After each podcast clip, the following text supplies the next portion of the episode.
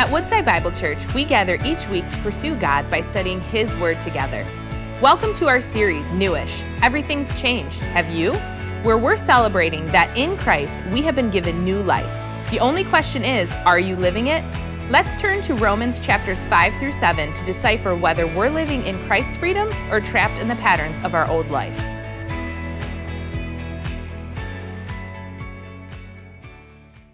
I want you to look with me quickly to John's Gospel. John's Gospel in chapter 16. In John's Gospel, chapter 16, verse number 8 specifically, Jesus gives us these words to describe the other part of the ministry of the Holy Spirit.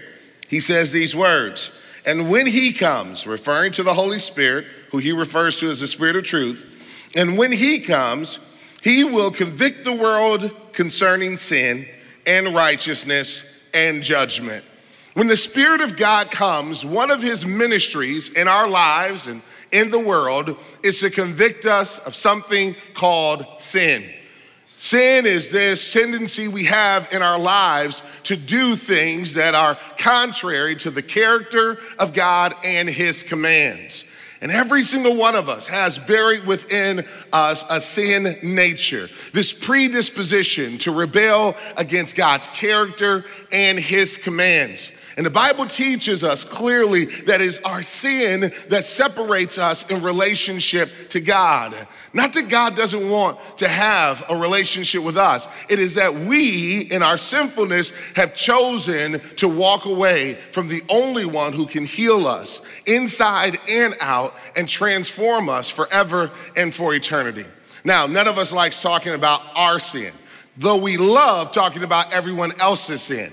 How many are professionals at finding fault in everyone else? You can size them up easily. All you got to do is just to see the outfit they're wearing and you know everything that's wrong with them. How many are professionals at that, right? Many of us are. But when it comes to the spotlight of the Spirit of God on our own sin, we push back against that. We don't like when Scripture tells us that all have sinned, including you, and falling short of the glory of God. And we certain, certainly don't like when a preacher stands up with an open Bible and tells us that.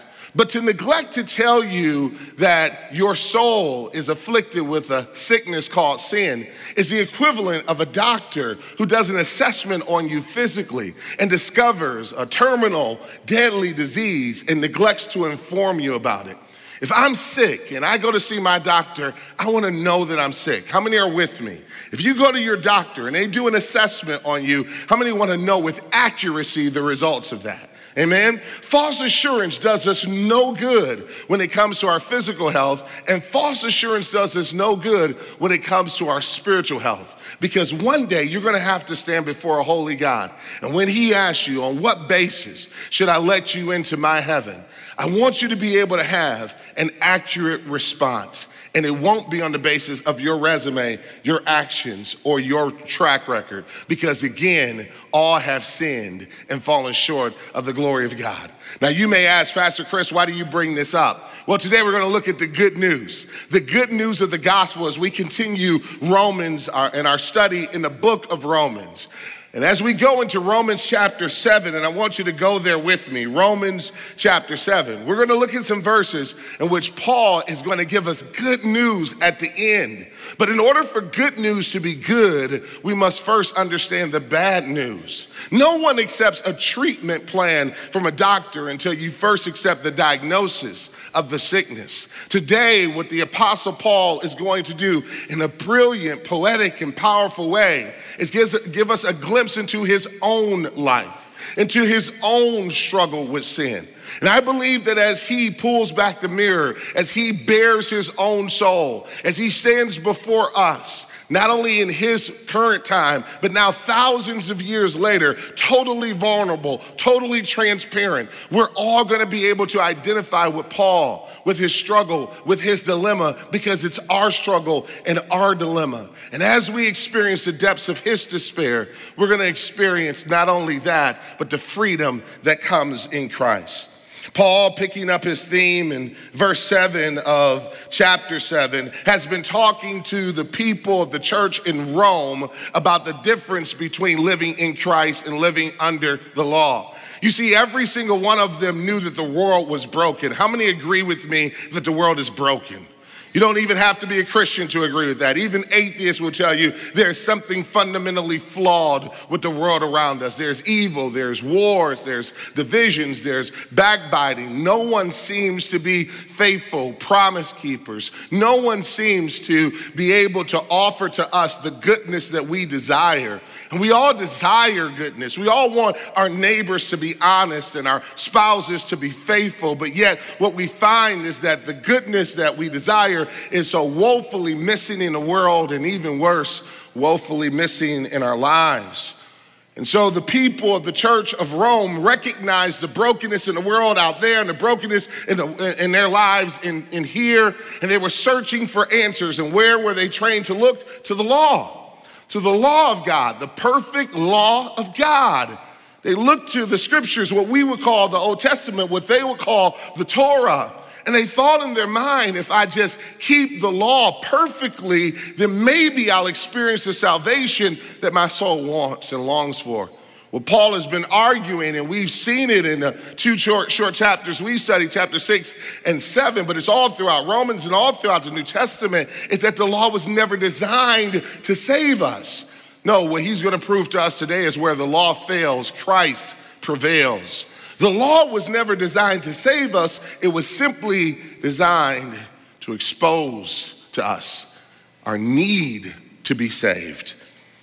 Paul had been saying a lot of things about the law, and some may conclude, well, because the law has awakened sin within me, maybe the law is a problem. Maybe if we do away with the law, everything will be okay. So he wants to take up two questions that might be on your heart and certainly were on the hearts of his readers. The first question he wants to take up is Is the law sinful? Look at what he says in verses 7 through 12. What then shall we say? That the law is sin? By no means. Yet, if it had not been for the law, I would not have known sin. For I would not have known that what it is to covet if the law had not said, You shall not covet. But sin, seizing an opportunity through the commandment, produced in me all kinds of covetousness. For apart from the law, sin lies dead.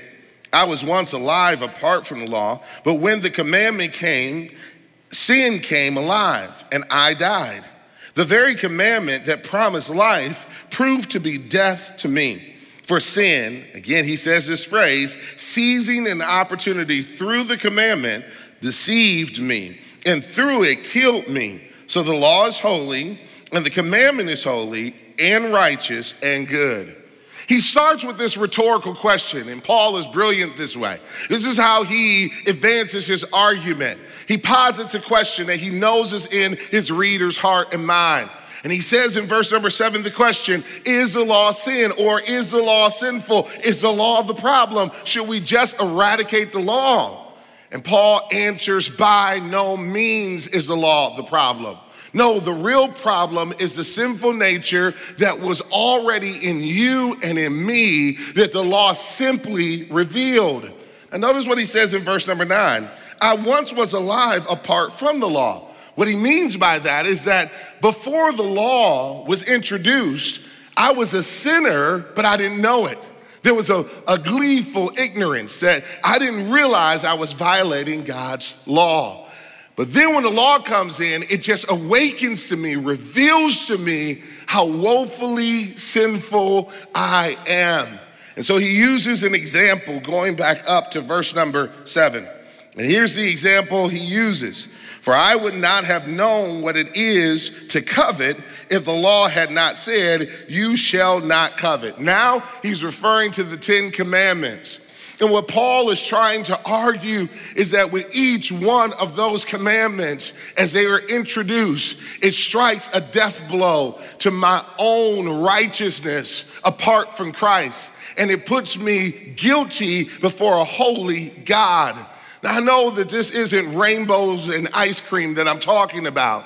But I have to give you the bad news before I can give you the good news. And here's the bad news. If God just simply judged us on the 10 commandments, who of us could pass it? If we stood before a holy God and he, and he said to us, My commandment says, You shall not steal, how many of us would be guilty of being a thief at some point in our lives? Stealing possessions, stealing hearts, stealing time, a thief before God and before men in our own hearts. When God says you shall not lust or covet another man's wife, you shouldn't covet or lust after something else or someone else that is not yours. You shouldn't have jealousy in your heart. Which one of us can pass even that commandment? No, what Paul is getting at is not only could I not pass the commandments, I couldn't get past one, thou shalt not covet. If we were to stand before God and He were to say, I've commanded you not to use my name in vain, which one of us could even pass that? None of us, according to Paul, could uphold the law, but none of us could uphold any part of it. And why is it? It's because of our fleshly, sinful nature. Now, notice the argument of Paul. He says that I wasn't going to covet, or at least I wasn't aware of covetousness until the law came. But notice what happens. When the law came and said that I should not covet, you shall not covet, sin, seizing an opportunity through the commandment, produced in me all kinds of covetousness. Now, here is Paul reminding us of what we all know. If you want somebody to do something, simply tell them not to do it. Anybody know what I'm talking about? Anybody in here, by the show of hands, ever raised a teenager before? Show me your hands. You know what I'm talking about. I'm in the throes of raising teenagers now or preteens now. So if you have not prayed for me lately, pray for a brother. But here's the reality part of what it means to be a teenager, but not just a teenager, part of what Paul is arguing it means to be a human being is to be told not to do something and then to turn around and do it. You tell somebody, don't look at that. And what are they gonna do? Look at it. You tell somebody, don't say that. And what are they gonna be tempted to do? Say it. And why is it? It's because what Satan did and sin did to Paul, it does to all of us. Look at what it says, verse number eight sin seizing an opportunity. That word opportunity in the Greek is a military word. It means to set up an operation base or to rally the troops in one place with one mission.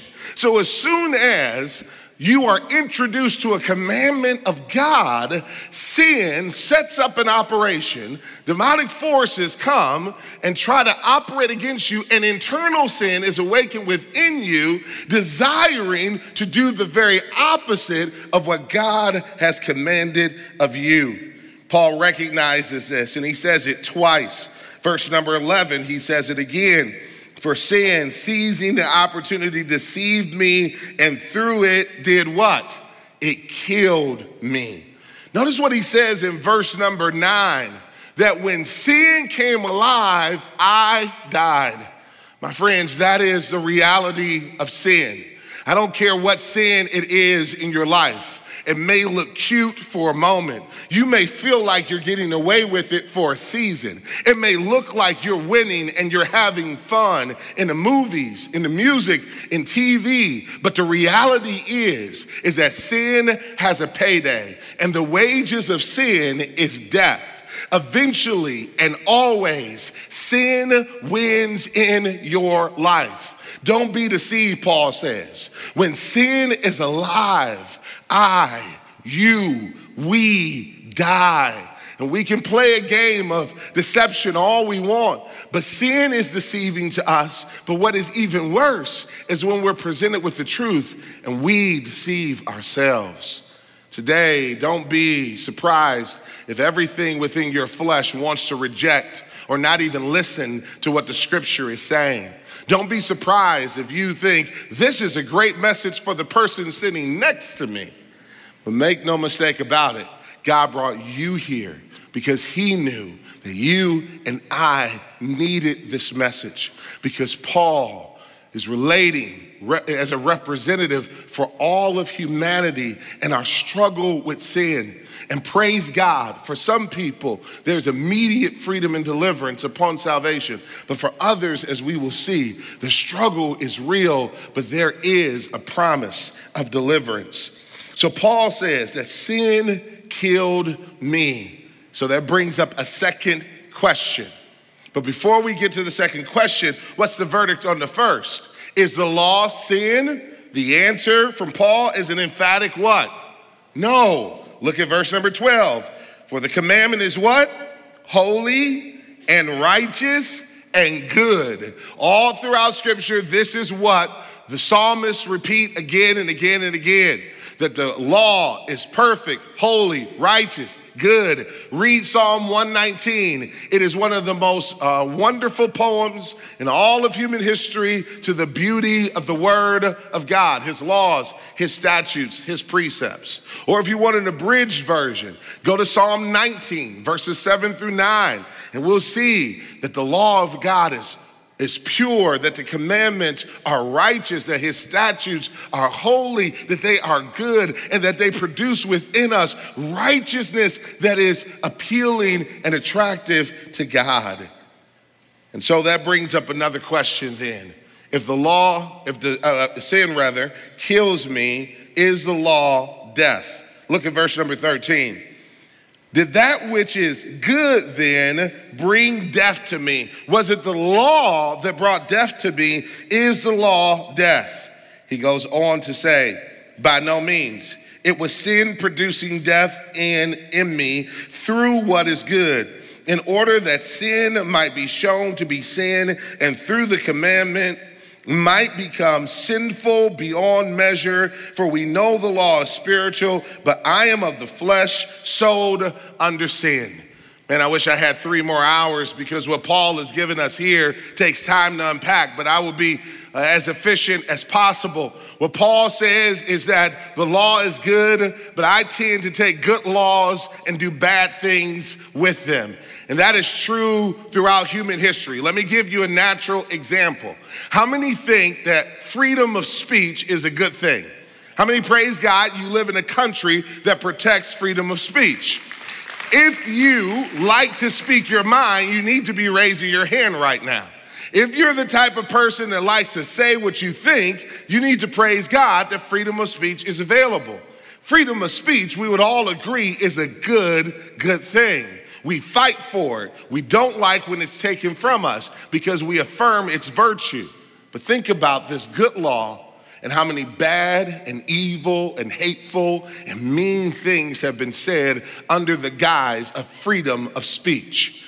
This is the human condition. We take good things, and because of our sinful nature, we do bad things with them. And Paul saw this within himself that every good law that God gave, he abused it. Every freedom, every liberty, every act of mercy, he abused it again and again and again. And God kept giving laws. And why did God keep giving law? To save him? No, to expose to him his need to be saved. The reason why God has given the law is to expose to us our need for salvation. But he goes on to say something that is profound. He says, in order that sin might be shown to be sin, he wants sin to be shown to be sin. What is sin? It is any lack of conformity to the character of God and the commands of God. There's no point in you and I debating.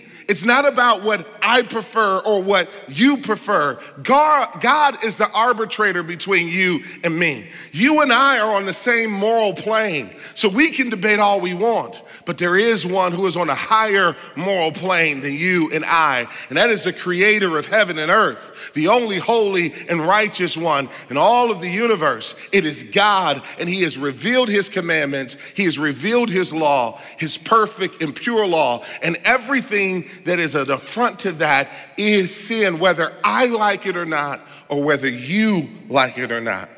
But not only does the law expose sin to be sin, he goes on to say, through the commandment might become sinful beyond measure. What Paul says is that not only did the law show me that I was a sinner, but it showed me how much of a sinner I was, that I am a sinner beyond measure, that my thoughts are continually sinful and my actions are continually sinful. And here's the game that we play when we are sinners, we know how to put on a show for the crowd. When you're a sinner, you know how to play the, the good boy or the good girl girl for a short amount of time in public, but God sees in private. You know, there's this saying that's been floating around for a while in my generation you can't judge me, only God can judge me. How many have ever heard that before? And that is true. Let's concede this for a moment Let's concede that we can't judge one another, but only God can judge us. That should be the most scary thought that any of us have because you would hope that I was your judge because the only thing I could judge is what you present to me in public. But God doesn't just see me or you in public. The most frightening thing is that He sees us in public and in private. And He doesn't just see us in public and in private, He sees our hearts and He sees our thoughts. God knows our lies before we tell them. He knows our lust before we act upon them. He knows our greed that no one else would acknowledge. He knows our sinful desires and tendencies that yet have yet to be uncovered or even caught.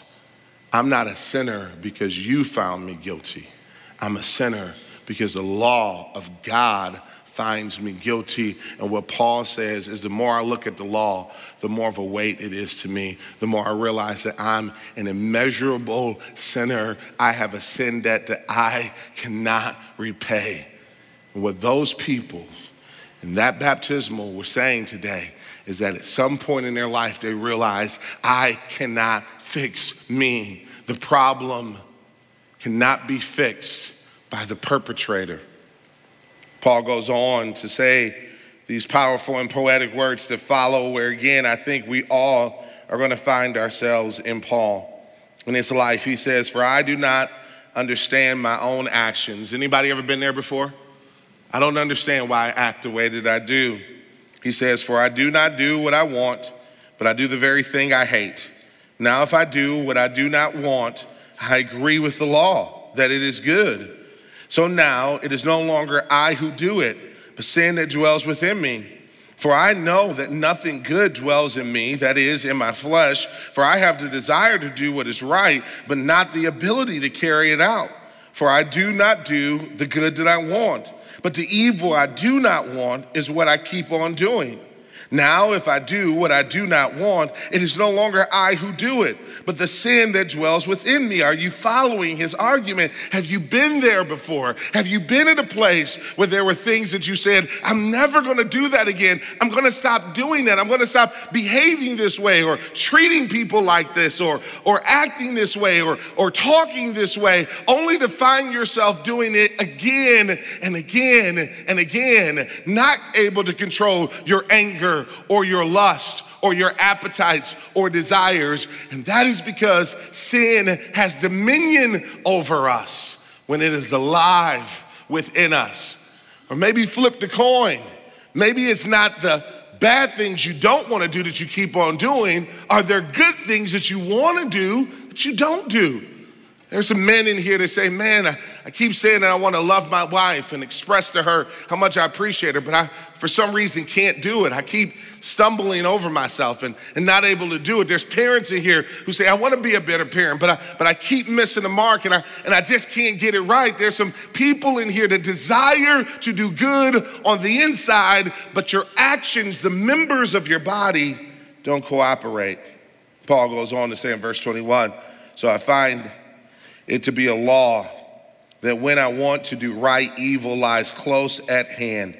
For I delight in the law of God in my inner being, but I see in my members another law waging war against the law of my mind and making me captive to the law of sin that dwells in my members.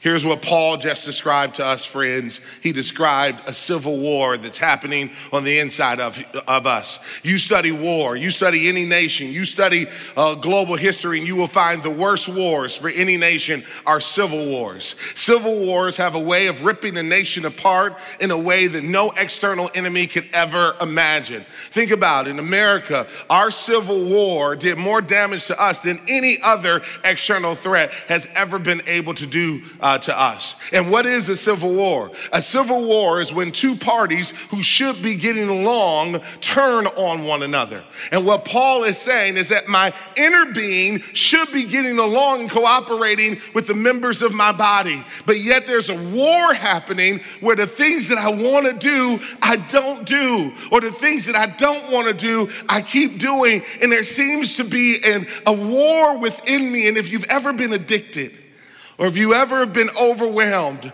by emotions and feelings and desires that you did not want, you know exactly what Paul is talking about. And where does that leave us when the war is raging? It leaves us in verse 24 Wretched man I am, who will deliver me from this body of death? He felt overwhelmed by death. Henry David Thoreau said this The mass the masses of men live lives of quiet desperation. The masses of men live lives of quiet desperation. This is what Paul was saying was who can free me from this? Who can free me from the guilt, the anxiety, the depression, the, the uh, estrangement from God, the brokenness, the self-hatred? Who can free me from this? Is it the law? He'd already looked at the law. The law didn't help. But in verse 25, he gave us the answer. He says this Thanks be to God through Jesus Christ our Lord. My friends, if ever there was a place to shout and thank God, it is right there. What's the answer to the war that's going on within me? It's not more law, it's not more commandment. Pastor, what I need is to know where grace can be found, where salvation can be found, where mercy can be found. Well, the apostle tells us, thanks be to God through Jesus Christ our Lord. That is where salvation is found. That is where freedom is found. And that is why, my friends, person after person today stood before you declaring in one unified voice, I was lost, but now I'm found. I was blind, but now I see. Christ has come and rescued me. Thank God for his blood. Thank God for his mercy. Thank God that Jesus Christ sets us free. And whom the Son of Man has set free is free indeed. There's only one question question is not whether or not the war is raging in all of us.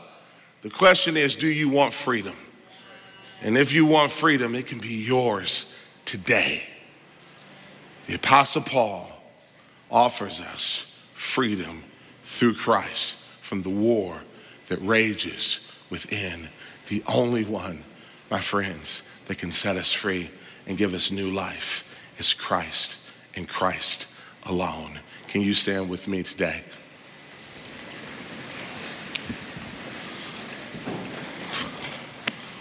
Oftentimes, I have to remind myself that the gospel is not a philosophy to be debated, it's not a courtroom drama to be decided. It is good news to be accepted. So today, I extend to you not just good news, but the best news ever. You can be free. And there's two types of people in this room. Either you have never accepted Christ as Lord, and today, after I pray, there will be friends here ready to receive you so that you too can be baptized and declare that Christ is mine and I am his. Or you can stop at the uh, Connect desk, or if you're watching online, you can type Connect. But don't get this close to freedom and salvation and healing and just walk away to the same brokenness and war that you came in with.